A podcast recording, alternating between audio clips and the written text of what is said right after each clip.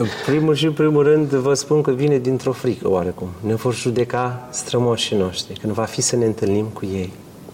Limba, tradiția, religia, cultura, să știți că le-am primit, dar e preț de sânge. Unii au renunțat la tot, dar n-au renunțat la idealurile lor. Pentru a vorbi românește, pentru a se ruga în credința în care ne rugăm noi, pentru a păstra anumite tradiții pe care noi le avem astăzi, unii au fost dispuși să-și dea viață. Unii pentru libertatea noastră, pentru a putea vorbi orice, pentru a putea merge oriunde și a da viața lor. Și tocmai dintr-o oarecare rușine față de cei care au fost înaintea noastră, pentru sacrificiile pe care le-au făcut, cred că merită orice efort. Pentru că ce răspuns să le dau când va fi să mă întâlnesc cu ei? În primul rând, ar trebui să ne imaginăm că Hristos stă nevăzut în capul mesei. Și când știm că avem un invitat de așa seamă la masă, de altfel știm și în viața de zi cu zi, când o persoană mai importantă e cu noi la masă, parcă nu râdem oricum, nu bem oricum, nu mâncăm oricum, ci avem un anumit comportament, puțin mai cizelat sau mai schimbat.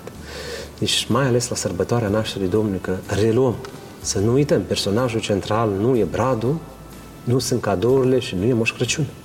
Personajul central este Domnul nostru, Iisus Hristos. Hai să nu-L excludem pe sărbătorit de la sărbătoarea sa.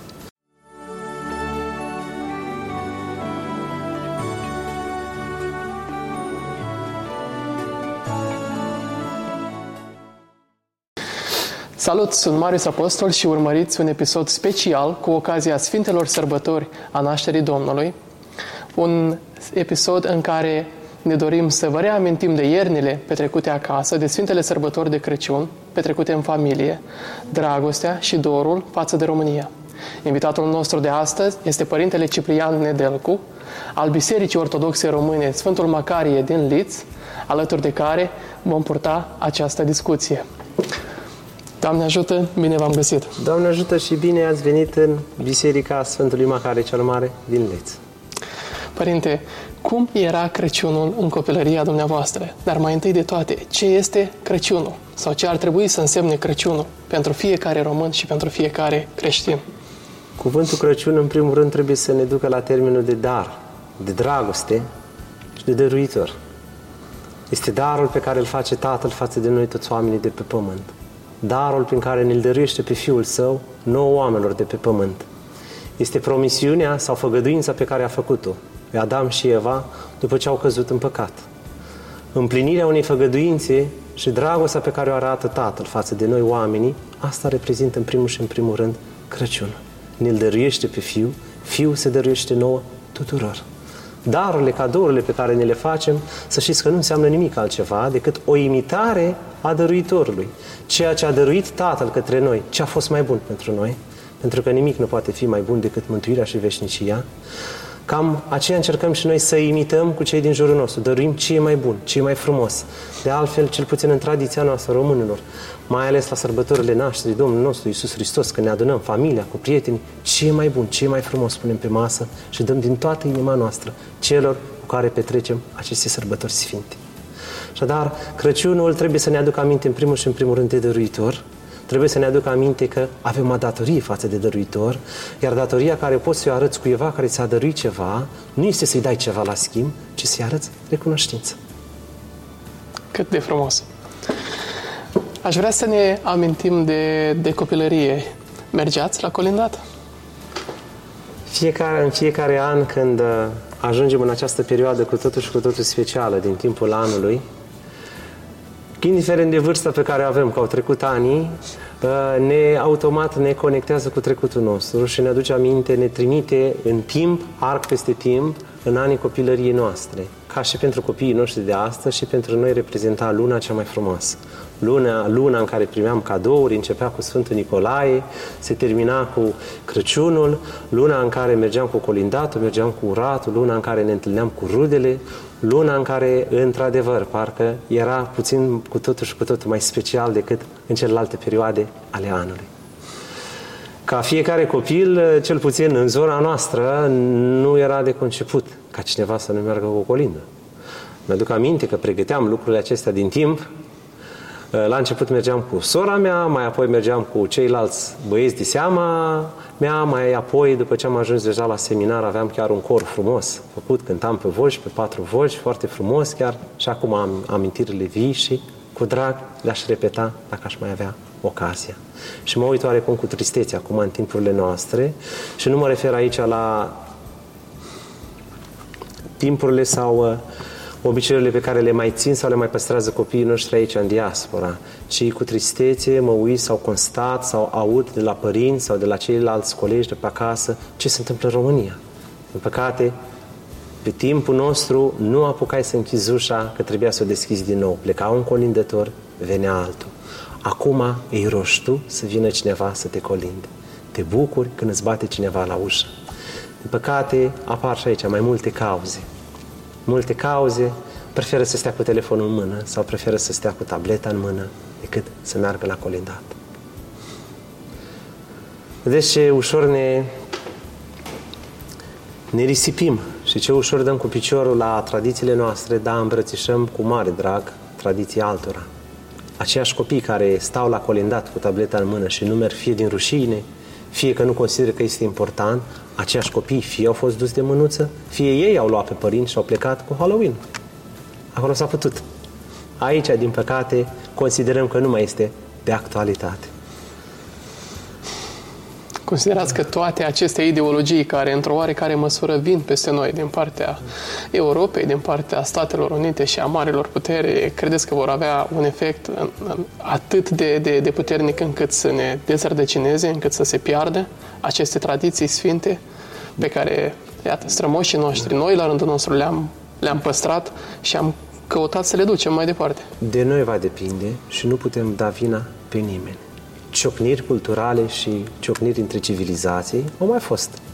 Contează pentru un popor sau pentru un neam cât de stăpân este pe picioare și cât poate sau cât ține, cât preț pune pe valorile pe care le-a primit și dorința de a dărui mai departe. Deci de noi va depinde. Nu putem da vina nici pe Europa, nu putem da vina nici pe legislațiile internaționale, nu putem da vina pe nimeni. De noi ține lucrul acesta. Dacă vom vrea să păstrăm ceea ce avem și ceea ce am primit, vom putea da mai departe.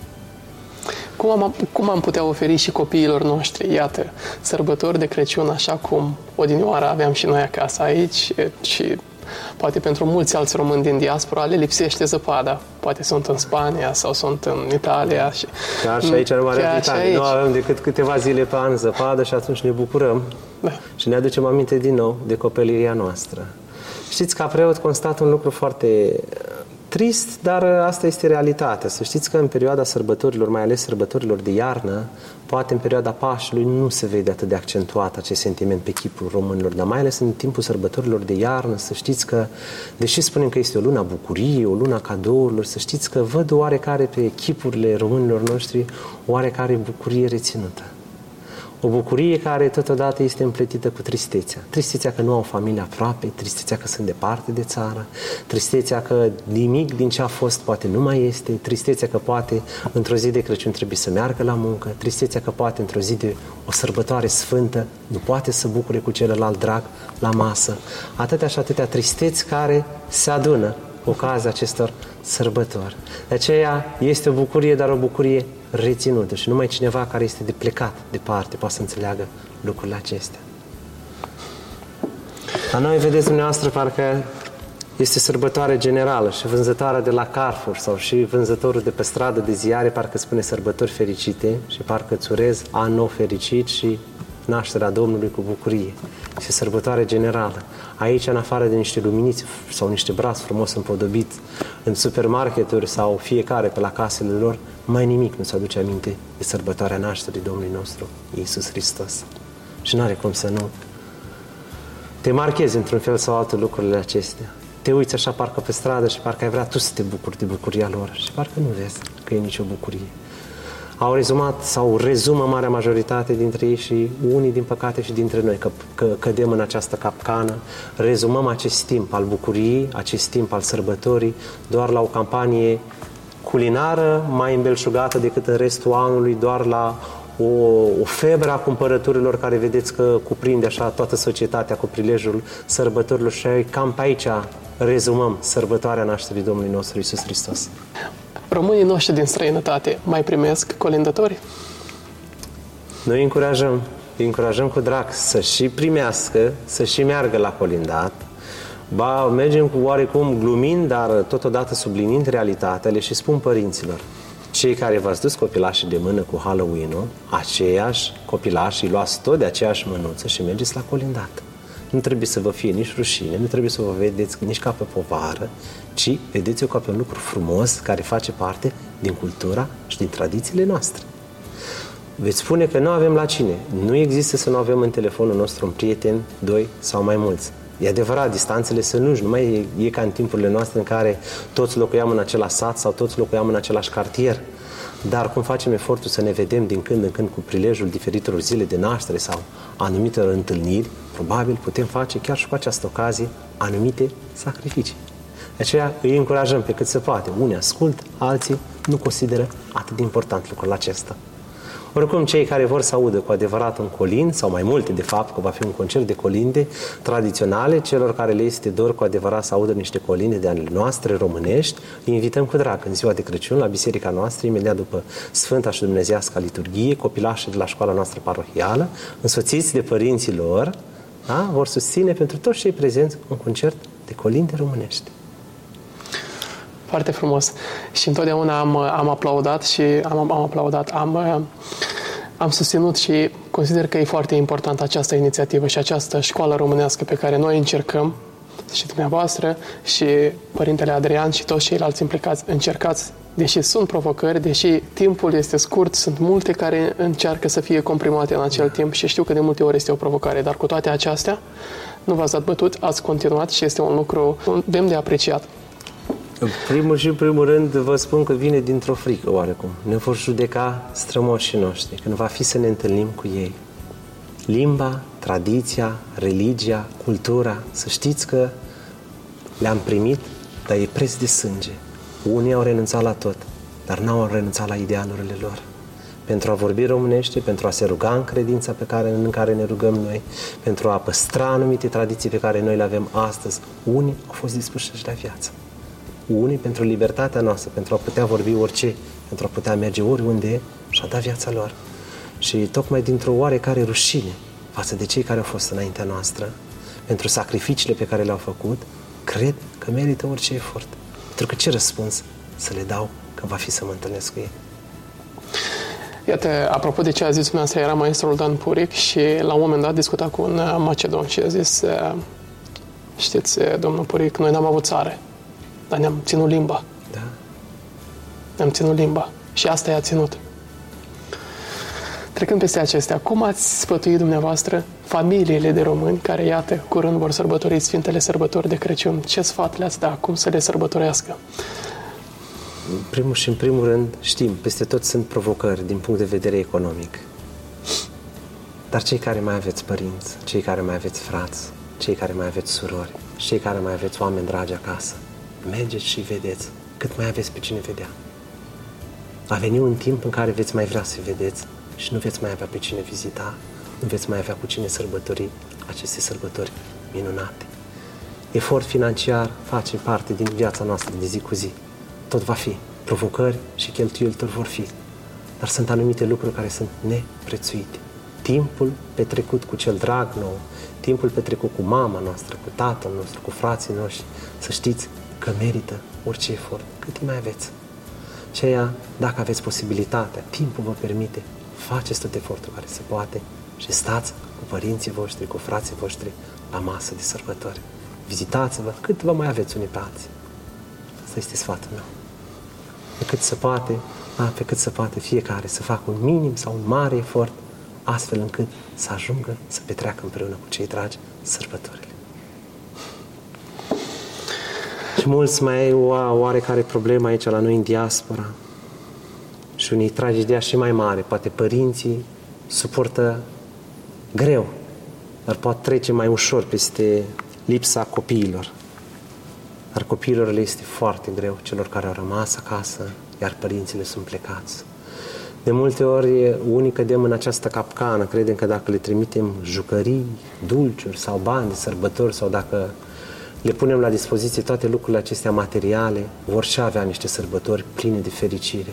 Ori de multe ori s-ar putea cadoul cel mai de preț pentru copiii noștri să fim chiar noi.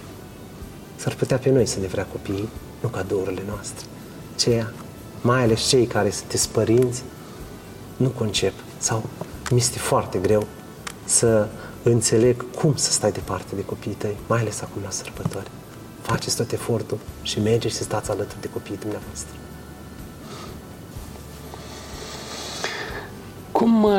Cum vedeți dumneavoastră România făcând un exercițiu de imaginație în 100 de ani, având în vedere că avem 7 milioane de români în diaspora în momentul de față? Cum va arăta România? România va arăta peste 20 de ani sau peste 30 de ani cum arată Europa de Vest acum. Va fi un mix cultural, etnic, în care va trebui să ne adaptăm pentru noua realitate.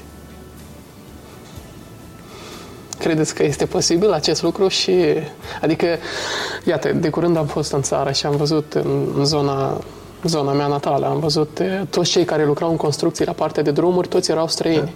Toți erau străini. Da. Și am fost atât de surprins încât nu mi-a venit să cred. Toți erau străini. Veți vedea dacă veți merge să comandați o cafea sau să mâncați ceva la un restaurant, cu surprindere, marea majoritate dintre cei care vă vor servi sunt străini. Trebuie să ne învățăm la noua realitate. Locul nostru l-a ocupat deja altcineva. Pentru că este nevoie de cineva în locul nostru.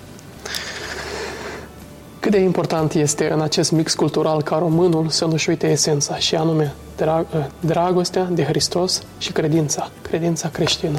Ceea ce ne-a unit sau ceea ce ne-a ținut împreună sau ceea ce ne-a ajutat să trecem peste greutățile și provocările istoriei a fost tocmai credința în Hristos.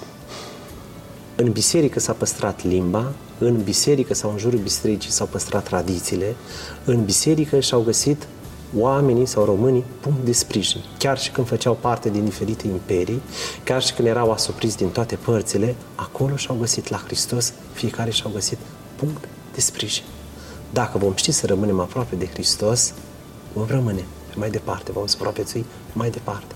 Altfel, mi-este greu să cred că ne va fi ușor. Cum credeți că poate dispărea România? Și aici o să dau un citat. Cineva care a fost și a vizitat Domul din Milano. Când l-a văzut din exterior, o capodoperă. Minunat, superb. A intrat, înăuntru erau 30 de străini care se rugau complet gol. Și cineva spunea, nu-i voi da numele aici, dar cineva spunea că în momentul în care și pentru români credința va deveni un monument la care mergi și eventual îl vizitezi, pozezi și nu mai este vie în tine credința, România este terminată. Eu nici acum n-aș sta atât de liniștit crezând că România este plină de credincioși. Statistic vorbind, dacă în fiecare duminică toate bisericile ar fi pline, deci pline toate bisericile din România, indiferent de cult sau confesiune, maxim 4% din populație am fi într-un spațiu de cult. Deci tot ar mai rămâne 96% care nu s-ar ruga sau ar fi în altă parte decât biserică sau casă de adunare. Așadar, nici acum nu putem să ne mândrim că am fi atât de credincioși pe cât... Dar nu era ca neapărat o mândrie. Numai că mâna aceea de oameni, ne aducem aminte, coborâm în Sfânta Scriptură, în Vechiul Testament, ne aducem aminte de Sodoma și Gomora, ne aducem aminte de dialogul dintre Dumnezeu și Lot, în care Dumnezeu îi spune despre hotărârea sa față de Sodoma și Gomora și Lot la un moment dat începe să vorbească cu Dumnezeu. Doamne, dar dacă vei mai găsi 50 de oameni drepți, vei mai distruge și tu cetățile acestea? Nu, Lot. Dar nu sunt. Și coboară așa Lot, dar Doamne, dacă ar fi măcar 20. Lot, dacă ar fi măcar 20 de oameni drepți, n-aș distruge, dar nu mai sunt nici atâta. Atâta timp cât mai avem oameni minunați, atâta timp cât mai avem rugători, atâta timp cât mai avem pusnici, atâta timp cât mai avem maici și călugări care se roagă pentru noi neîncetat, România și credința va supraviețui. Și sunt atâția și atâția. Munții și dealurile noastre sunt pline de schituri. Pădurile noastre sunt pline de oameni rugători, postitori, care se roagă nu pentru ei. Pentru ei de mult au renunțat la viață. Deși trăiesc, au murit pentru lume. Se roagă pentru noi toți. Așadar, mai este scăpare. Deci rugăciunile celor drepți.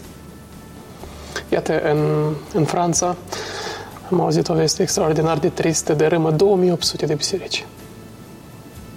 2800. Noi ne aflăm într-o biserică care, până să o cumpărăm, era închisă, avea lacătul pe ea. Aparținuseră bisericii anglicane. Timp de 4 ani, până să intre în posesia noastră, a fost închisă.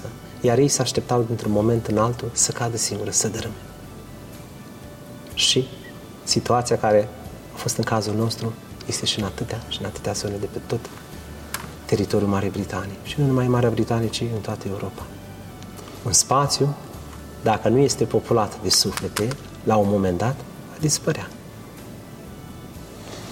Așadar, acele biserici, până să fie dărâmate, au fost golite întâi de suflete. După ce au dispărut sufletele din acele spații, abia apoi au devenit inutile. Cum ne putem proteja sufletul, atât al nostru, cât și al copiilor noștri? Printr-o credință autentică. Dar printr-o credință nu care o mărturisim cu buzele noastre, ci printr-o credință în care se vede prin faptele noastre. De altfel, și cea mai frumoasă educație pe care o putem face cu copiii noștri nu este prin ceea ce vorbim cu ei, ci prin ceea ce văd la noi copiii. Întotdeauna ceea ce îi cere copilul meu trebuie eu întâi să împlinesc. Acea credință pe care aș vrea să o aibă copilul meu trebuie să mă gândesc. Oare el a văzut-o la mine? Acea dreptate, acea verticalitate morală pe care eu o aștept la copilul meu, oare el a văzut-o la mine? În momentul în care eu voi fi ceea ce îi cer copilului meu, atunci să am nădejde că și el mă va imita pe viitor. Așadar, scăparea este. Ține de noi. Felul în care vom ști să trăim și să transmitem mai departe credința autentică. Credeți că tânăra generație va avea curaj să împrunte masele care oarecum au îmbrățișat o altă ideologie și automat tânăra outsider? Ne este foarte ușor să dăm vina pe tânăra generație sau ne este foarte ușor să dăm vina pe societate sau pe mediul înconjurător. Tânăra generație este crescută în casele noastre. Acei copii au o mamă și un tată care, dacă l-ar fi trăit pe Hristos la modul autentic, dacă Hristos cu adevărat n-ar fi fost un personaj pasager, doar așa pe o icoană într-un perete, sau doar amintind din când în când de Crăciun sau de Paște, dacă cu adevărat Hristos ar fi fost în mijlocul acelei familii, acel tânăr sau acea tânără, mai departe, în familia ei, în societatea ei, sau unde s-ar fi dus, dar ar fi însoțit-o toată viața ei. Așadar, tânăra generație, dacă va fi format așa cum trebuie în mijlocul familiei, fiecăruia tânăr sau tinere, va mai avea o scăpare. Deci nu putem da vina pe o generație întreagă. Pe noi părinți. Copiii sunt produsul nostru. Iată, la cererea și la presiunea Uniunii Europene, Constantin Brâncoveanu, Mihai Eminescu și mulți alții au fost scoși din istorie, din manualele noastre. Ce părere aveți de acest lucru? Nu mi-este cunoscut subiectul, adică nu prea pot să-mi dau cu părerea nestăpânind subiectul. Dacă lucrurile stau în felul în care le descrieți dumneavoastră, este groaznic. Ne aducem aminte din Constantin Brâncoveanu, pentru care renunță la tot. Renunță la copii, renunță la viața lui, renunță la a fi domnitor, renunță la a fi stăpân de moșii, pentru a-L mărturisi pe Hristos. Nu-i cerea nimica, decât leapă-te de credința ta creștină și noi nu-ți facem nimic. Nu. Pentru Hristos renunț la orice. Deci mi-ar fi foarte greu să cred că un astfel de erou al nostru nu și-ar mai găsi locul în istoria poporului nostru român. El își găsește locul în inimile românilor și în inima poporului român, pentru că după sacrificarea lui în cât a fost 1700, 1713, sper să nu zic data, nu știu data precisă, dar au fost 200 de ani de anatema. Pentru că sultanul a mers la patriarhul de la vremea respectivă, care, apropo, am putea folosi un termen, a mâncat din palma lui Constantin Brâncoveanu în țara românească, dar de frică și de lașitate e dat anatema. Și acesta a fost canonizat abia după 200 de ani. Și sfinții sunt sfinți în fața lui Dumnezeu și în cer,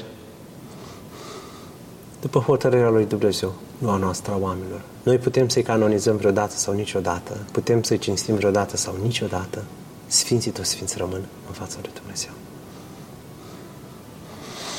Într-adevăr.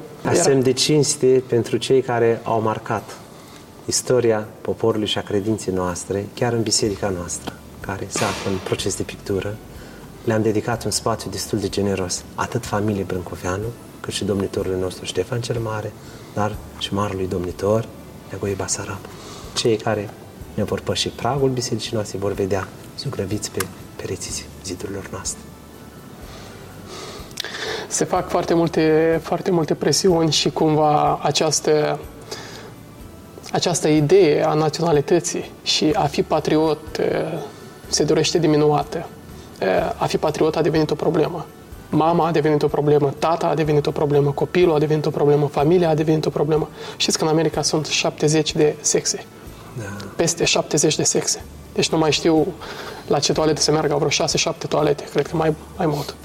Glumim puțin, să știți că în închisori sunt doar 2 incinte. Ești la închisoarea federală de bărbați sau închisoarea federală de femei. Nu există în altă parte. Tot la fel, neglumind și nu lucrurile în serios, în momentul în care ajungi la urgență, te ia ambulanța și te duce la spital, să știți că există proceduri clar stabilite pentru bărbați și pentru femei. Acolo nu mai sui ce te simți. Și acolo ce ești, acel tratament primești. Și dar tu poți să spui că ești ce vrei tu. Natura nu poți înșela.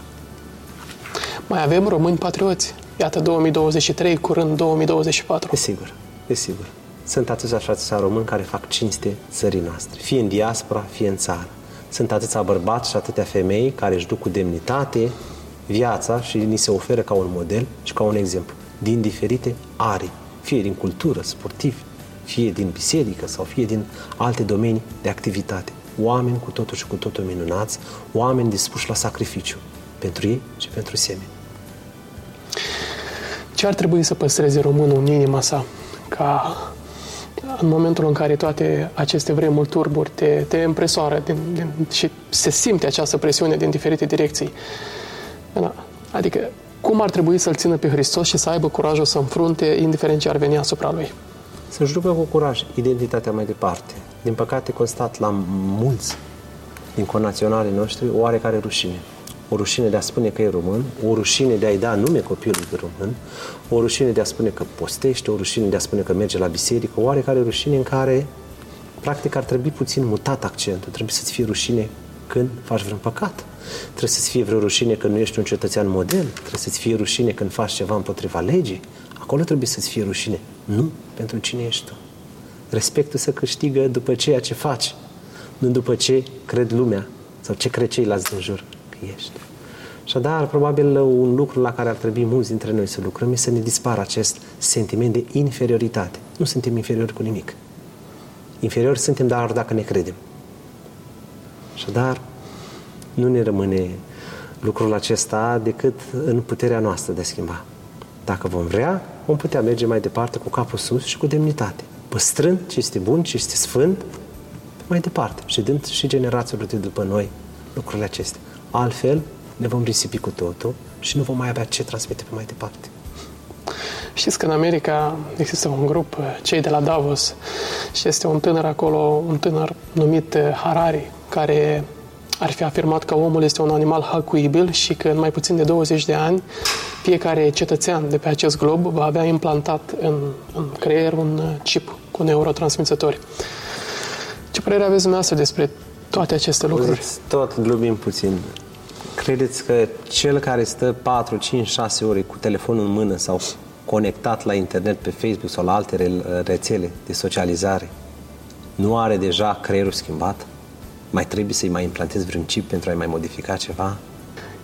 În contextul în care se fac presiuni, pentru că vedem controlul în ziua de astăzi a devenit din ce în ce mai acerb și acum, în momentul de față, se lucrează la această dorință la nivel global de a se renunța la banii cash și a se trece strict la bani electronici și a folosi cardurile, și atunci ei au posibilitatea să-ți blocheze cardul în orice clipă, în orice moment, dacă tu nu corespunzi cerințelor sau așa ziselor, nu te încadrezi în tiparul pe care ei și-l doresc.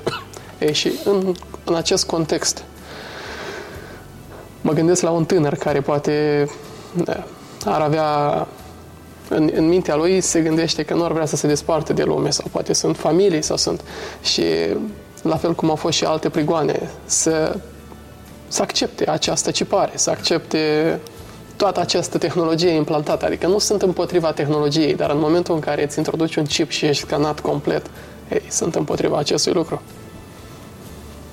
Suntem oamenii timpurilor noastre. Să nu credeți că Dumnezeu a avut grijă doar de generațiile trecute, iar pe noi ne-a uitat cu totul. Hai să lăsăm lucrurile acestea în mâna lui Dumnezeu. Tot cel care este sincer, tot cel care vrea să-L țină pe Dumnezeu pe mai departe, va avea grijă Domnul din el. Desigur, pentru unii va cere și un anumit sacrificiu. Vedem când vom fi dispuși la acest sacrificiu. Dar griji prea mari nu mi-aș face. Pentru că își face griji doar omul care nu îl are pe Hristos cu el. În momentul în care apare furtuna pe mare și în care apostolii se îngrijorează, ce facem? Ne înnecăm, se scufundă barca cu totul, cu noi. Unde este Hristos? Unde a plecat? Nu știi că avem nevoie de El?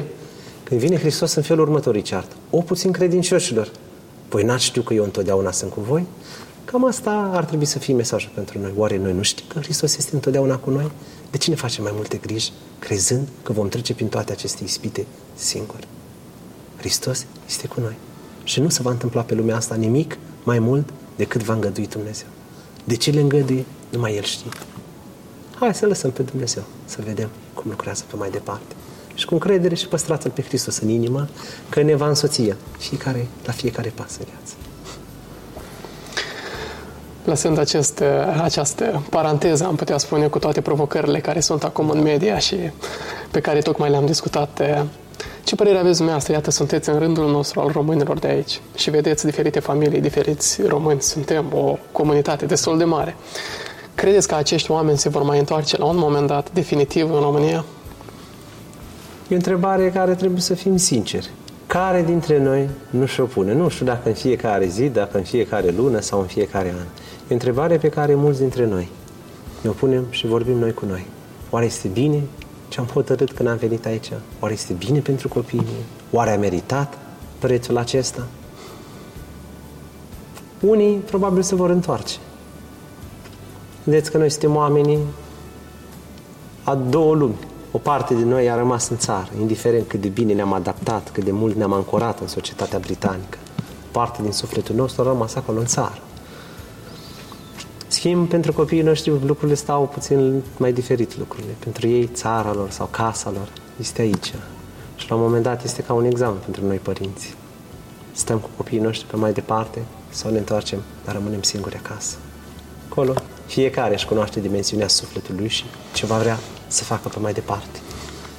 Mă uităm, iată, la comunitățile rurale. Eu sunt de la sat, sunt fiu de țăran. Și atunci m-am uitat în zona mea și observ cum au rămas doar persoane care au o vârstă înaintată. Și stai și te gândești cum va arăta, cum vor arăta satele în 20-30 de ani. Avem foarte multe la nivel de național care vor muri de moarte bună. Adică nu va trebui nimeni să dea vreun edict să izgonească populația din zonele respective, nimeni nu va trebui să dea cu vreun ser ca să-i omoare, ci vor muri satele, dispărând rând pe rând populația care se află în momentul de față, prezent în acele locuri. Tinerii, din păcate, nu-și găsesc niciun rost, niciun viitor și trebuie să migreze, fie la oraș, fie în alte țări. Locul bătrânilor nu le-a nimeni acolo, astfel încât marea majoritate dintre sate, probabil câțiva zeci de ani, vor dispărea.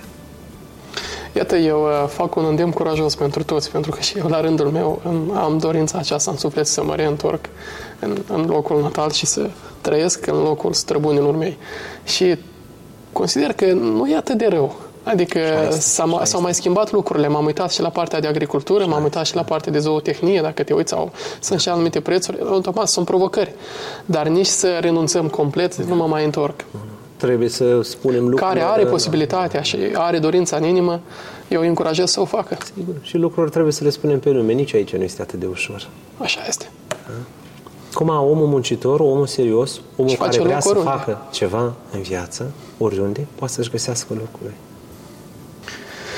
Iată, am întâlnit tineri, chiar și din zona mea și nu numai, care sunt poate în clasa a 5-a, a 6-a, poate mai mici, iar dorința cu care cresc este de a părăsi țara. Imediat ce vor finaliza fie ciclul liceal, fie o facultate, să plece să lucreze în străinătate. Sunt câteva motive aici. În primul rând, marea majoritate dintre ei, deși sunt copii, sunt foarte fini observatori și văd cât de mult se chinuie părinții lor.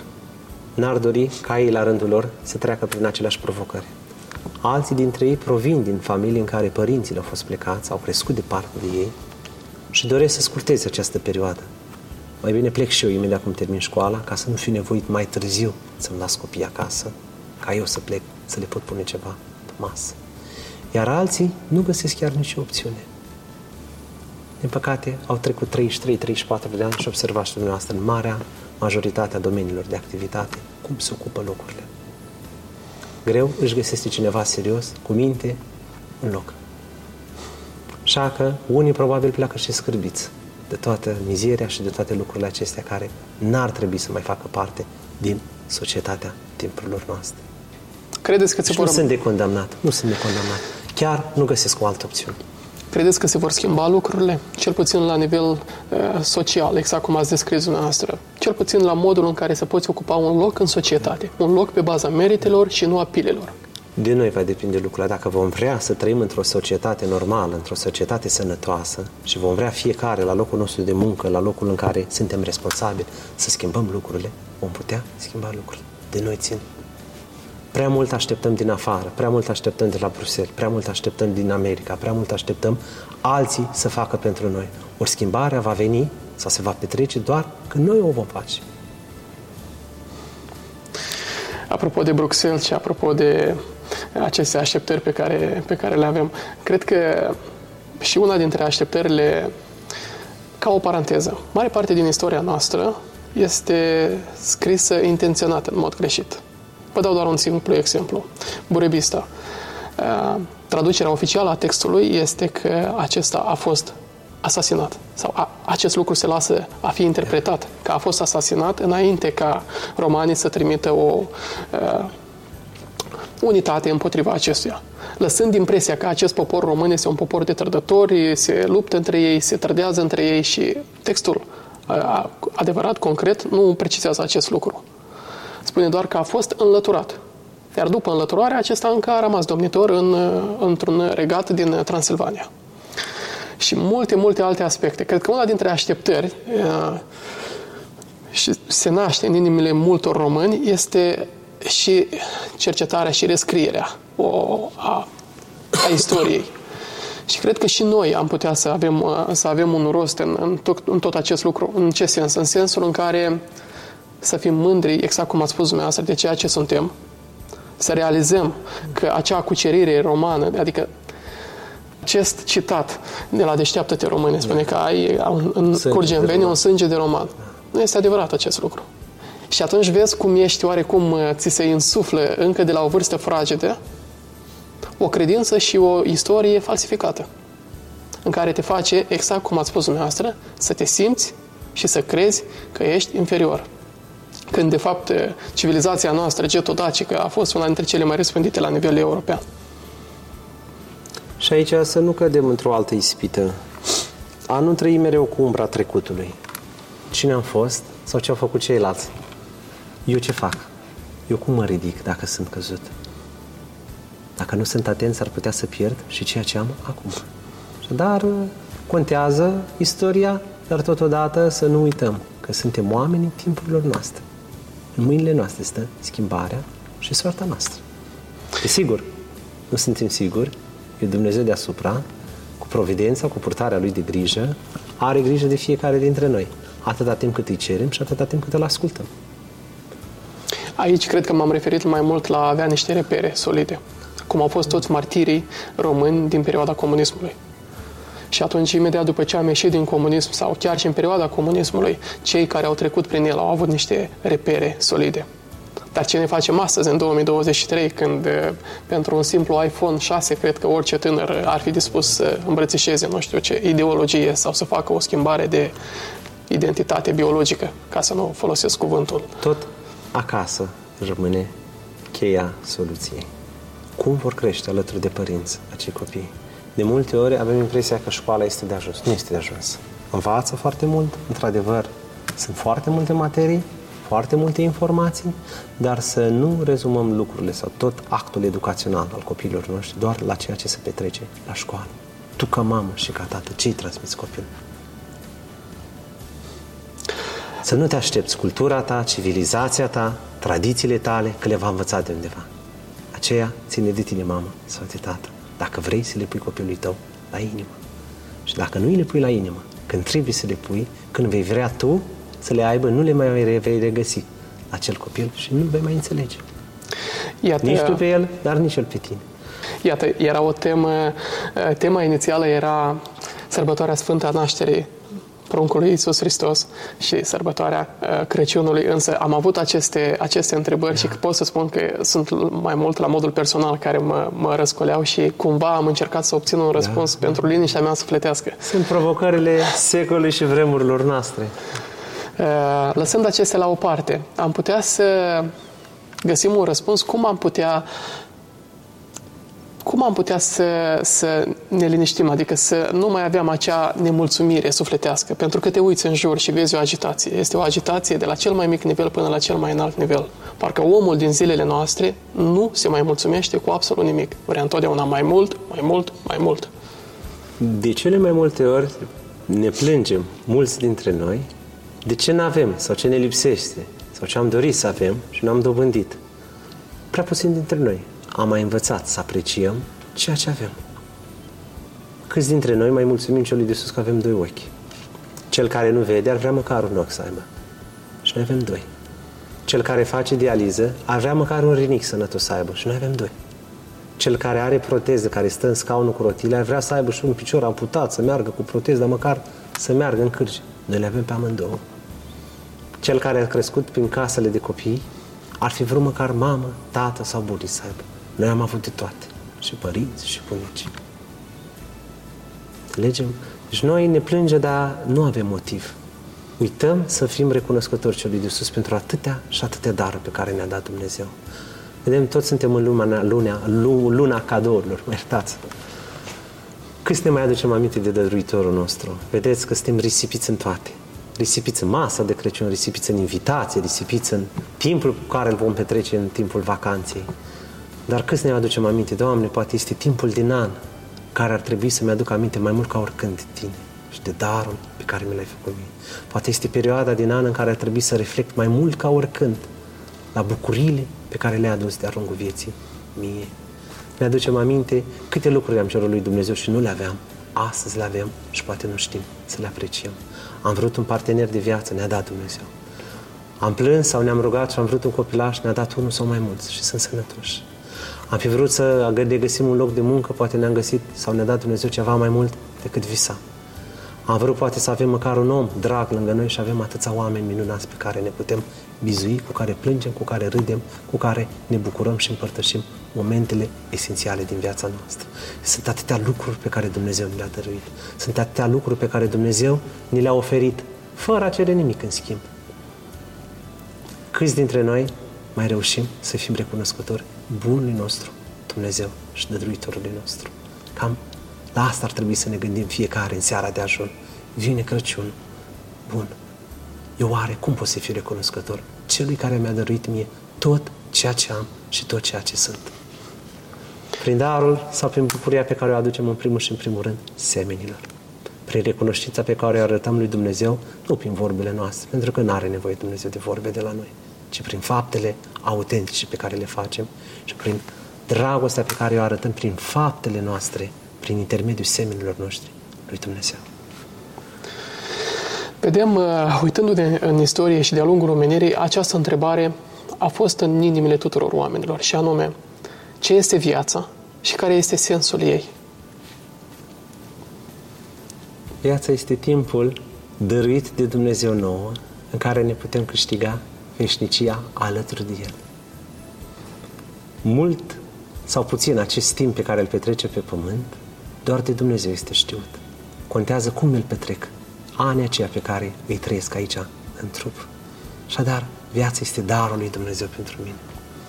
Contează să prețuiesc fiecare zi de pe pământ. De multe ori avem doar planuri. Voi face, dar nu acum. Mă voi schimba, dar nu acum.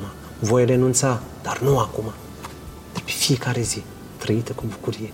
Există posibilitatea ca mâine să nu mai fie pentru noi. Și nu o să-mi pară rău, nu o să plec cu regrete dincolo. Așadar, viața este darul lui Dumnezeu oferit nouă oamenilor. Să-l petrecem timp de calitate. Cum ar trebui să fie masa de Crăciun pentru toți creștinii? Cine ar trebui să fie în capul mesei? În primul rând, ar trebui să ne imaginăm că Hristos stă nevăzut în capul mesei. Și când știm că avem un invitat de așa seamă la masă, de altfel știm și în viața de zi cu zi, când o persoană mai importantă e cu noi la masă, parcă nu râdem oricum, nu bem oricum, nu mâncăm oricum, ci avem un anumit comportament, puțin mai cizelat sau mai schimbat. Deci mai ales la sărbătoarea nașterii Domnului, că reluăm, să nu uităm, personajul central nu e bradul, nu sunt cadourile și nu e Moș Crăciun. Personajul central este Domnul nostru, Iisus Hristos. Hai să nu-L excludem pe sărbătorit de la sărbătoarea sa. Dar masa de Crăciun, într-adevăr, trebuie să fie o bucurie, trebuie să fie cu adevărat o liniște sufletească, dar totodată cu gândul întotdeauna conectat la Dăruitor, la Dumnezeu din cer. Iată, la fel cum ați precizat și dumneavoastră, și cred că fiecare dintre noi poate să-și facă așa un proces de conștiință și să analizeze câte lucruri a primit și de câte lucruri l-a învrednicit Dumnezeu pe fiecare dintre noi. Mai apar momente, mai apar ispite în care omul se agită, în care omul poate rebufnește și cere o socoteală vieții, divinității. În acele momente, cum ar trebui creștinul să-și găsească din nou echilibru? Cu toată dragostea, recomand că atunci când apar astfel de întrebări, de ce mi se întâmplă mie, de ce am primit eu lucrurile acestea, deschidem repede Sfânta Scriptură și citim Cartea Iov. O carte minunată și acolo vedem răspunsul lui Dumnezeu exact la acest de ce. Câți dintre noi l-am întrebat pe Dumnezeu și am spus, de ce, Doamne, mi-ai dăruit mai mult decât meritam? De ce, Doamne, ai avut grijă de mine? De ce, Doamne, eu am ochi și altul nu are? De ce, Doamne, eu am avut o țară și alții nu au? Stau sinistra sau cine știe pe unde stau, pe sub cerul liber. De ce, Doamne, eu am avut atâția oameni minunați lângă mine, iar alții nu au niciunul? Deci, dumneavoastră, noi luăm pe Dumnezeu la întrebări numai când lucrurile nu ne merg bine. Dar unde e recunoștința atunci când trebuie să o arătăm cele care ne le-a dăruit cândva lucrurile acestea? Iată, suntem parte și vedem ceea ce se întâmplă chiar și puțin în afara granițelor țării, în care două țări creștine, acest conflict care a început între, am putea spune că sunt două țări surori, practic sunt una și aceeași, Ucraina și Rusia. Sunt două țări creștine și în momentul în care vezi tot acest conflict și se naște întrebarea, acolo este atât de iscusit diavolul încât... Este atât de discusit pentru că răspunsul îl găsim tot în Sfânta Scriptură. Deschidem Scriptura pe la începuturile ei și ne aducem aminte. Cain și Abel erau frați buni, nu erau frați vitregi. Și ajung să-și dea în cap unul la celălalt. Acolo unde lipsește dragostea față de aproapele, dispare respectul și față de Dumnezeu, dar și față de cel de lângă tine. Unii nu mai au respect față de părinți. Unii nu mai au respectul de sine. Ei pe ei nu se mai respectă. Alții nu mai respectă pe Dumnezeu din cer. Ce mai vorbim noi aici de respectul fratelui sau a altui popor? De la ei din minte deja a dispărut de mult. Respectul în primul rând față de Dumnezeu. Și mai apoi, de unde să rămână dragostea față de aproape? Ei, tocmai la acest pericol mă refeream în momentul în care am precizat adineori toate aceste ideologii care oarecum vin și asupra noastră a românilor. Dar românul, la fel cum ați precizat și dumneavoastră, și-a făcut în inima sa biserică și locaș pentru Hristos. Și deși pare că la suprafață ne adaptăm, da, la suprafață, dar când vreodată am văzut un român care să-și schimbe, să-și facă acel update, cum i-ar zice aici în limba engleză, încât să nu mai crezi în Hristos. Să crezi în... Ce știu, am văzut în America, există la un moment dat, au fost niște proteste în care oamenii credeau în zeul mâncării și era zeul pastă. Și credeau în... Deci este o confuzie și păcatul intră subtil în viața oamenilor și tocmai la acest lucru ar trebui să fim atenți. Pentru că te obișnuiești cu el. Vedem, se încearcă o așa zisă educație pe partea biologică și cumva se dorește implementarea ei la copii cu vârsta între 0 și 4 ani. Îl distrugi între 0 și 4 ani. Da, este nevoie de ea, dar când e vremea ei.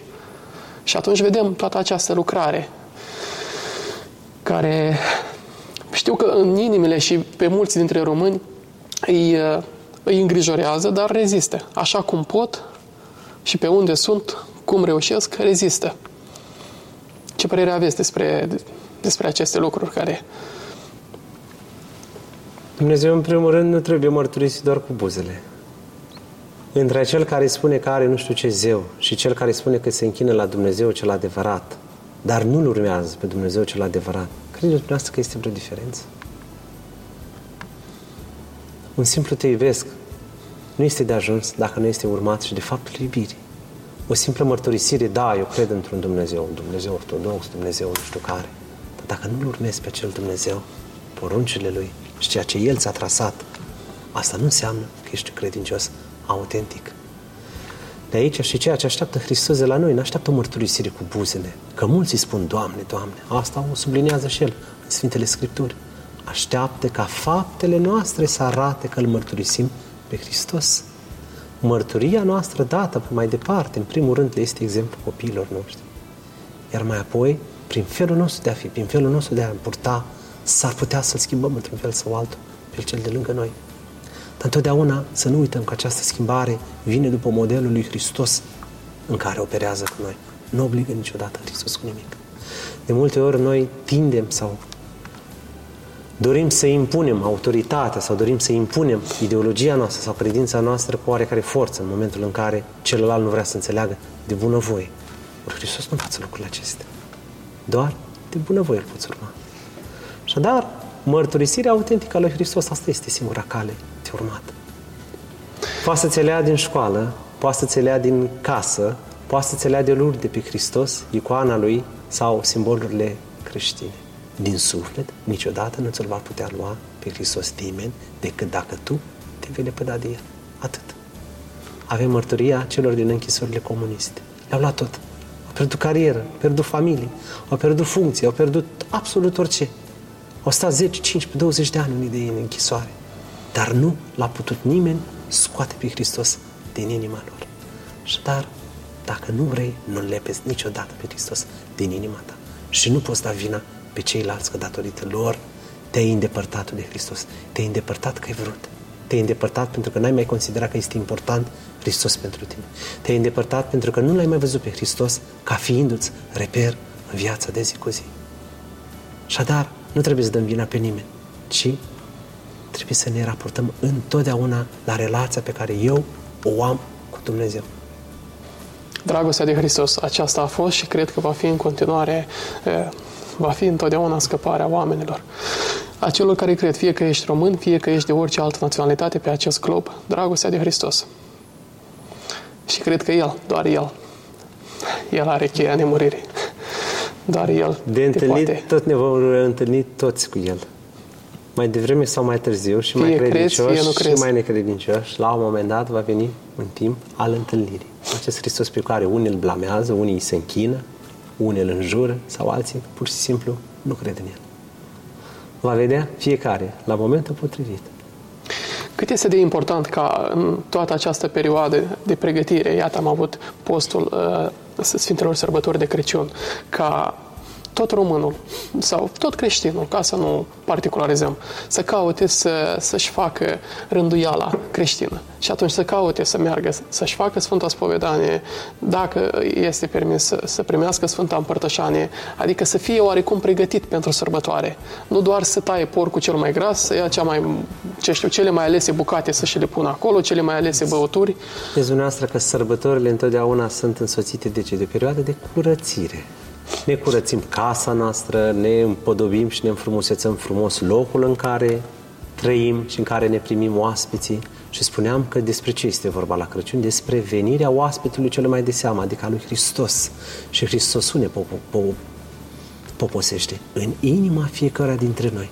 Cum îmi fac eu loc curat acolo în inimă pentru a-L primi pe Hristos?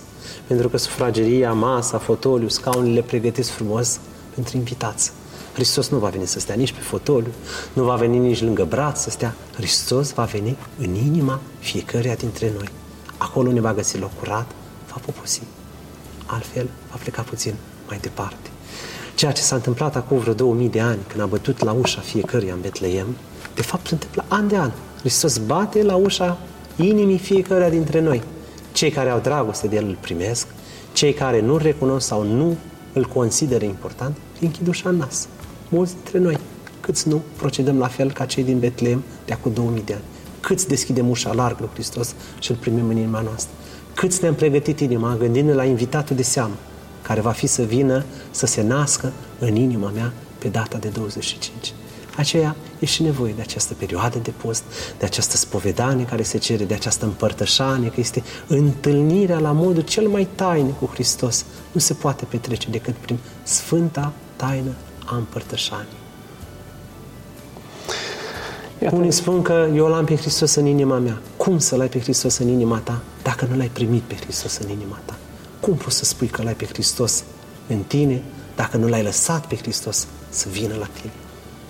Da, cred că toți dintre noi am întâlnit la un anumit moment anumite persoane care zic: dom'le, n-am nevoie să merg la Sfânta Biserică, eu l-am pe Hristos în inima mea, am văzut eu ce fac. Nici în viața de zi cu zi nu stăm cu oricine la masă.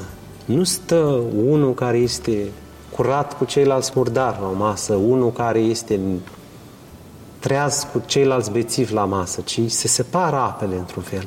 De ce am crede că Hristos stă cu oricine și în orice condiții? De ce am crede că Hristos vine și poposește în inima noastră, indiferent de ceea ce găsește acolo? Că e bun și milostiv știm lucrul acesta. Afirmăm la fiecare slujbă. Că cere de la noi părere de rău și pocăință și lucrul acesta îl știm. Și dar nu există păcat pe care Hristos să nu-l ierte. Nu există păcătos care să-i pară rău pentru ceea ce a făcut, iar Hristos să-i întoarcă spatele. Pe fiecare dintre noi ne primește cu aceeași dragoste și cu aceeași iubire pe care ne arată fiecare dintre noi în parte. Raiul este plin de oameni păcătoși, dar păcătoși care s-au pocăit. Așadar, să ne reamintim și în permanență să căutăm să... Chiar dacă greșești, chiar dacă ești într-o anumită cădere, să fii cu ochii la Hristos. Să te ții de Hristos. Cum spunea Părintele Cleopa, un colțușor de rai. Deci un colțușor de rai. Și o zi de-am fi trăit pe lumea aceasta, să știți că tot am fi păcătuit. Vedeți câte ispite la tot pasul, câte târcoale ne dă diavolul. Nu există om care să nu fie bântuit în păcat sau altul. Care este singura, nu neapărat singura, dar deși este o întrebare retorică, aș putea spune că Sfintele Scripturi ne-au spus acest lucru de mii de ani, dar parcă simțeam nevoia să o reamintesc. Lupta cu păcatul. Cum poate omul lupta cu păcatul? Post și rugăciune? Hristos ne răspunde la această întrebare. La un moment dat, când apare o anumită problemă, vine un îndrăcit la apostol, vede că nu poate să-l vindece, oarecum îl întreabă, le-a deoparte pe Hristos și îl întreabă: noi de ce n-am putut să-l vindecăm și tu ai putut să-l vindeci pe acest îndrăcit? Și le spune în felul următor Hristos: rămâne mărturii peste veacuri până la noi.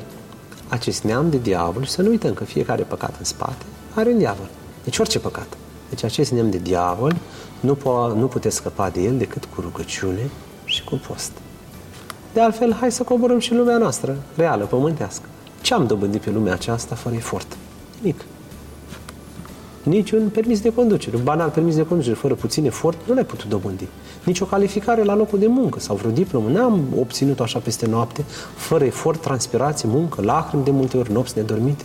Deci orice necesită puțin efort.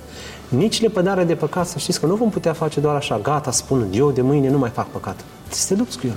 Pentru că nu este ușoară lupta cu păcatul, mai ales după ce a trecut o perioadă mai îndelungată, după ce viața ta a fost învățată un anumit stil și cu un anumit păcat pe care l-ai făcut în mod repetat. Nu este ușor lepădarea de acea patimă.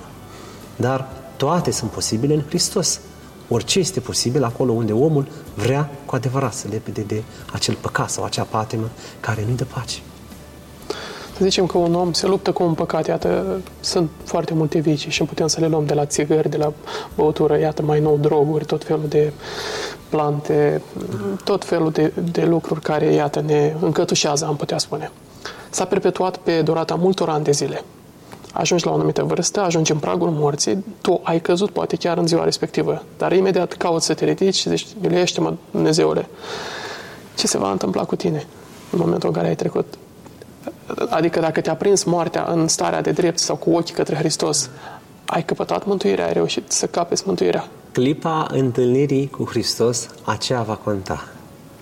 Tâlharul, în ultima clipă a vieții lui, l-a prins cu gândul la Dumnezeu și la părerea de rău pentru viața pe care a dus-o. Și asta i-a dus mântuirea.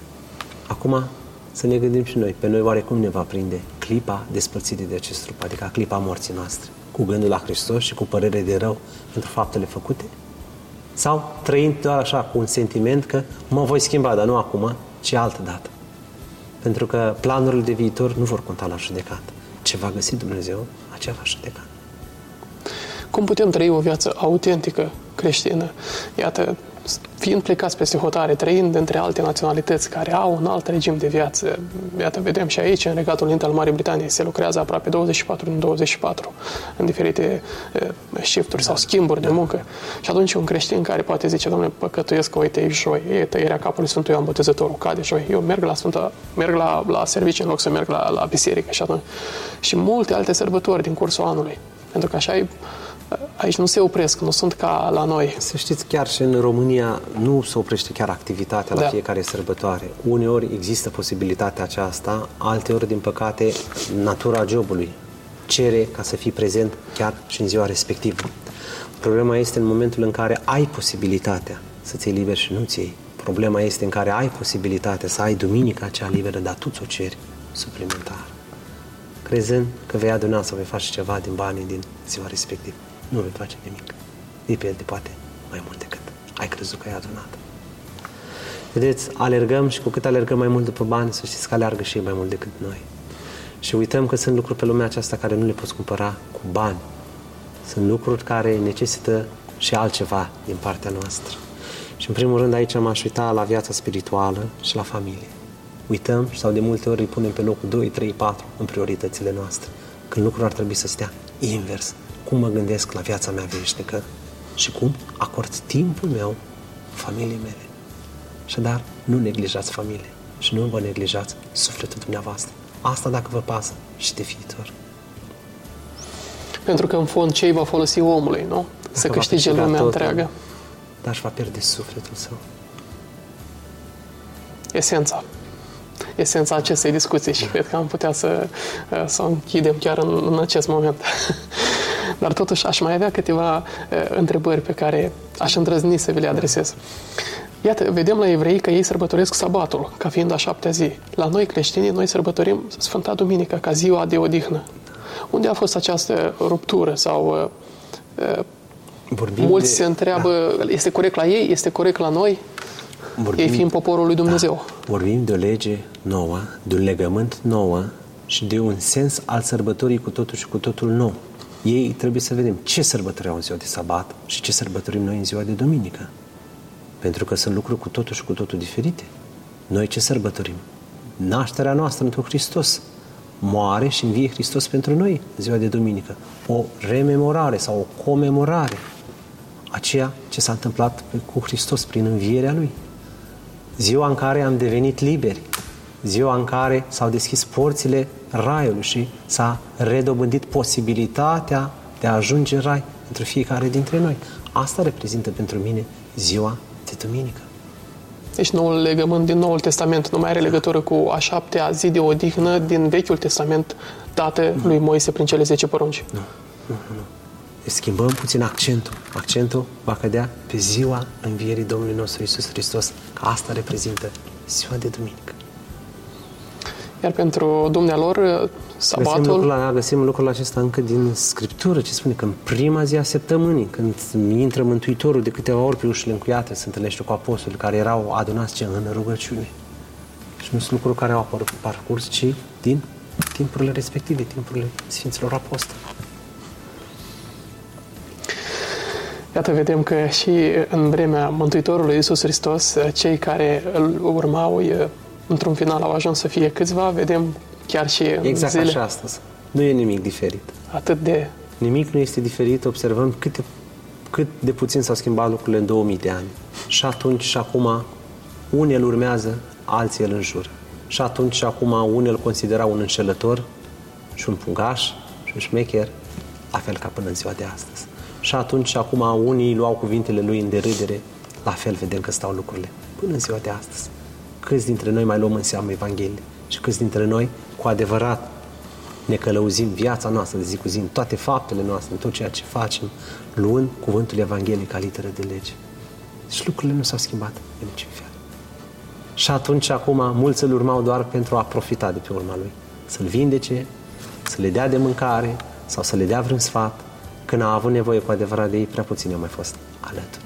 Chiar și Petru. În păcate, vedem și astăzi. Mulți ajung la Hristos doar că n-au nevoie de El. Cum au trecut necazul, cum a trecut greutatea, au și uitat de Dumnezeu. Cred totuși că mai sunt câțiva care își amintesc și poate un număr restrâns, dar cred că mai avem și creștini, cum a spus și noastră. Exact ca și atunci. Unii, puțini. Puțini care mai rămân cu adevărat până la final cu Hristos.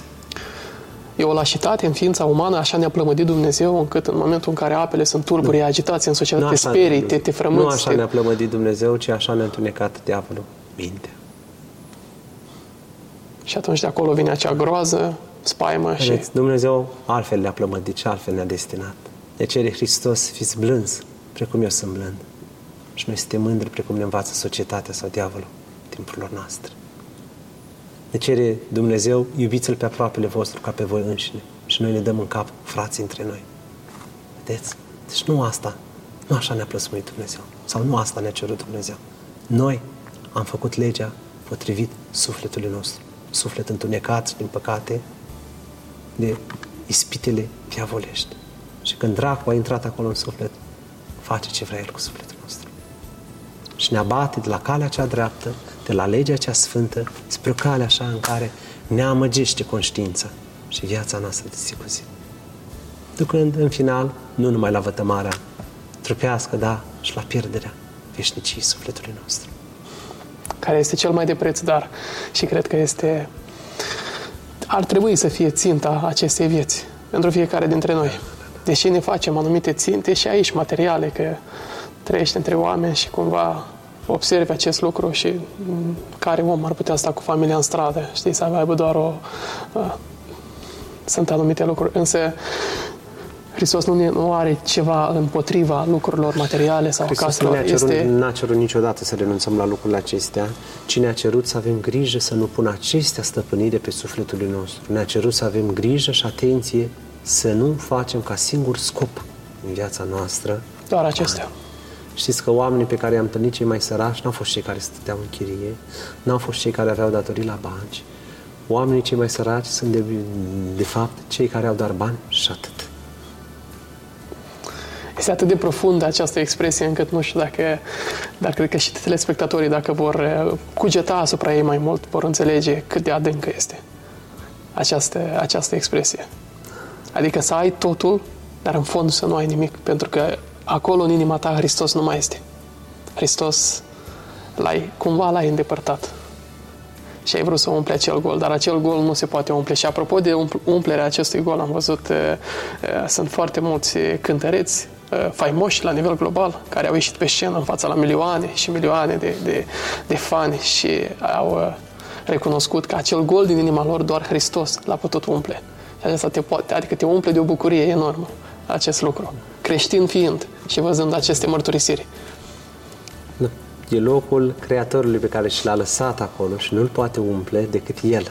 Dar El nu poate intra acolo decât tu ca om, dacă îl lași să intre acolo în camara sufletului tău. Că altfel, El îți respectă libertatea ta și stă departe. Dar tu nu te vei împlini și vei fi într-o permanență căutare și vei fi în permanent neliniștit, simțind că îți lipsește ceva. Și abia când vei ajunge la Hristos, Dumnezeu cel adevărat, îți vei da seama că acela era lucru care îți lipsea. Unii ajung în timpul vieții, alții, din păcate, vor rămâne în permanent căutători și nu vor ajunge nici până la finalul zilelor de pe acest pământ să dobândească acea liniște și pace care numai Domnul ți-o dă. Unde se răsluiește sufletul omului? Au fost atâtea dezbateri. Se răsluiește în inimă, se răsluiește în creier, străbate trupul. De-a lungul omenirii, această întrebare putem spune că a măcinat pe mulți dintre noi sau a făcut pe mulți să se gândească asupra ei. Sufletul este acel ceva pe care l-am primit în dar de la Dumnezeu și pe care dăruitorul și-l ia înapoi în momentul în care se termină viața noastră de aici de pe pământ. Și acel ceva pe care ți l-a dat dăruitorul va vrea să vadă la judecată cum ai avut grijă de acel dar pe care el ți l-a dat. Care este așteptarea sufletului de la noi? Rodul vieții noastre. Veșnicia. În momentul în care... Veșnicia și mântuirea nu ne putem câștiga decât de aici de pe pământ. Trebuie să lăsăm departe prostiile și celelalte ideologii în care mai cred unii, în care, vezi, Doamne, ne mai reîncarnăm, vezi, Doamne, mai venim încă o dată pe pământ, vezi, Doamne, ne vom reîncarna în altceva, în alt animal sau în vreun alt om și vom mai avea vreo posibilitate în care să ne șlefuim sufletul. Avem o singură viață, trăim doar o singură dată aici, în trupul nostru pe pământ și de felul în care vom ști să trăim lucrurile acestea pe pământ va depinde existența sufletului nostru pe viitor, cu Dumnezeu alături, sunt departe de Dumnezeu. Așadar, pe acest pământ ar trebui să fiecare dintre noi să fie concentrat pe mântuirea sa, iar mântuirea și-o poate căpăta printr-o viață demnă, corectă și prin înfăptuirea faptelor bune. Fiecare în parte. Fiecare în parte își va câștiga mântuirea și totodată să nu uităm că avem un lucru de preț dat de Dumnezeu. Libertatea. Pe nimeni nu putem da vina pentru faptele noastre, pentru gândurile noastre și pentru anumite decizii pe care le-am luat. Influențați suntem de toate părțile, dar ne influențează și Evanghelia. De ce Evanghelia nu ascultăm? Dar imediat găsim scuză, societatea, timpurile, prietenii m-au influențat. Dar Hristos, de ce nu te-a influențat? Evanghelia, de ce nu te-a influențat? Deci nu putem da scuze că n-am știut, n-am avut repere. Ăla a avut repere. Hristos ne-a spus El tot ce avem nevoie să știm pentru a ne câștiga mântuirea. Apropo de acest lucru, am observat și trăind, devii un bun observator, am observat cât de aș putea spune, aș folosi și un termen mai dur, satanic, adică postul a fost dintotdeauna, a fost mărturisit de Sfinții Părinți, de tot dintotdeauna, acum a apărut termenul de fasting. Da. Toată lumea vorbește de fasting. Fasting. Adică este post negru. Asta este în fapt. Care a fost la început. Dacă spunea părintele sau așa un duhovnic, ține mai frate, ține un pic post. Vedeți, încă o dată apare aceeași expresie deja cunoscută, clasică. Nimic nou sub soare. Dacă i-am fi luat de mânuță și le-am fi dus pe la vreo mănăstire și le arătam atâția călugări sau călugărițe de 90 de ani, fără nici vreo boală, și ai fi întrebat ce te-a făcut să ajungi la vârsta aceasta, să fii pe picioarele tale, s-ar fi spus câteva lucruri esențiale. Unii dintre ei poate avea doar 4 clase. S-ar fi spus, am dus o viață cumpătată, cu măsură. Am dus o viață în care am știut de o anumită rânduială. Când a fost somn, când a fost rugăciune, când a fost post. Și am dus o viață în care nu m-am îngrijit prea mult de ziua de-a doua zi. Mulți dintre noi, din păcate, uităm să ne bucurăm de zilele care le trăim. Uităm să ne bucurăm de ziua de azi, trăim cu frica pentru ziua de mâine. Alții dintre noi am distrus orice echilibru din trupul nostru. Mâncăm haotic, suntem pe fugă, nu mai dormim când trebuie, nu mai reușim să ne liniștim, trăim așa într-o permanentă stare de agitație, într-o permanentă stare de tulburare, crezând că găsim ceva sau crezând că așezăm lucrurile să meargă. Sau să ne fie mai bine. Nu ne este mai bine. Nu ne este mai bine. Și aia, lucrurile nu sunt cu nimic noi în ceea ce auzim în zilele noastre. Da, de 2000 de ani știm că este bine să ținem câteva zile de post. De 2000 de ani știm că e nevoie de o anumită cumpătare și o anumită măsură a lucrurilor. Ce este prea mult, strică. Câți au avut urechi să audă, au auzit? Cei care nu au auzit, constată starea în care s-a ajuns. Acum par descoperiri de ultimă oră, vezi diferiți specialiști pe la diferite emisiuni care vorbesc despre acești termeni pompoși, fasting, împrumutați din limba engleză și din alte limbi și așa mai departe. Așa.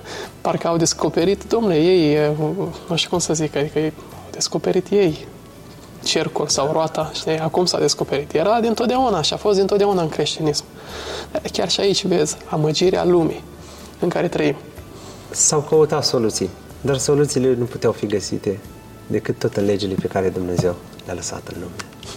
Indiferent de plantele minune pe care le-au căutat, de pastilele sintetice obținute prin diferite laboratoare, și-au dat seama că nu există decât un autocontrol acolo, la nivelul organismului tău. Într-adevăr, nimic nou sub soare, după cum a spus și dumneavoastră. Și cred că peste 2000 de ani, dacă va sta cineva la o masă asemenea, cele de astăzi, la fel vor zice, nimic nou sub soare. Vor fi aceleași provocări, vor fi aceleași poate diferite filozofii de viață care oarecum sunt îndreptate în mod contrar împotriva lui Dumnezeu, împotriva creației sale, împotriva omului, pentru că până acum vedem că au avut ceva cu Dumnezeu. Acum au început să aibă ceva cu creația lui. Omul nu mai e bun. Vor să facă un cyborg, vor să facă un umanoid. Dar și pe acela trebuie să-l coordonezi tot unul. Ați auzit de neurodrepturi? Că nu-l coordonează un alt cyber. Pe acel cyber trebuie tot un om să-l coordoneze. Tot un om înzestrat cu minte, tot de creator. Atunci... Știți? Ne uităm în Sfânta Scriptură și cei de la Turnul Babel și-au propus multe. I-a lăsat Dumnezeu la un punct și a intervenit la un moment dat. Și lucrurile se întâmplă cât permite Dumnezeu. Când va considera că trebuie să intervină, fiți sigur, interveni. Nu este lumea noastră. Suntem toți veniți aici, dar nu în lumea noastră, ci în lumea lui Dumnezeu. Ori stăpânul hotărăște ce vrea el să facă pe moșia lui. Așa este. Dar când va considera Dumnezeu că trebuie să intervine, va interveni fără nicio problemă. Care ar fi un mesaj de încurajare pentru cei care vor vedea acest material și poate au acest sentiment de îngrijorare în inima lor, văzând ceea ce se întâmplă în societate? Dragii mei, puneți-vă încrederea în bunul lui Dumnezeu. Ne-a arătat atâtea ori dragostea, mila și îndurarea față de noi. Aveți încredere că Dumnezeu întotdeauna vă este alături. Puneți-vă toată viața în mâinile celui de sus și o să vedeți că acesta nu vă va lăsa. Sărbători binecuvântate, Dumnezeu și Hristos cu adevărat să nască în inima și sufletul fiecăruia dintre dumneavoastră. Fără Dumnezeu nimic nu este posibil. Cu Dumnezeu să știți că și lucrurile care par imposibile pot deveni posibile. Dumnezeu să fie în inimile și în sufletele dumneavoastră și sărbători binecuvântate. Doamne ajută! A fost Despre Tine, sunt Marius Apostol și astăzi am avut binecuvântarea să îl avem alături de noi pe Părintele Ciprian Nedelcu, care, cred eu, ne-a încurajat pe toți și ne-a dat acea încredere duhovnicească și acea încredere că acest popor român va dăinui, indiferent de ce va veni asupra lui, și nu doar poporul român, toți creștinii, la nivel global, indiferent de ce ideologii, indiferent de ce lucruri satanice sau mai puțin vor veni asupra noastră, vom găsi întotdeauna o scăpare și o cale alături de Hristos. Sărbători binecuvântate, pe curând!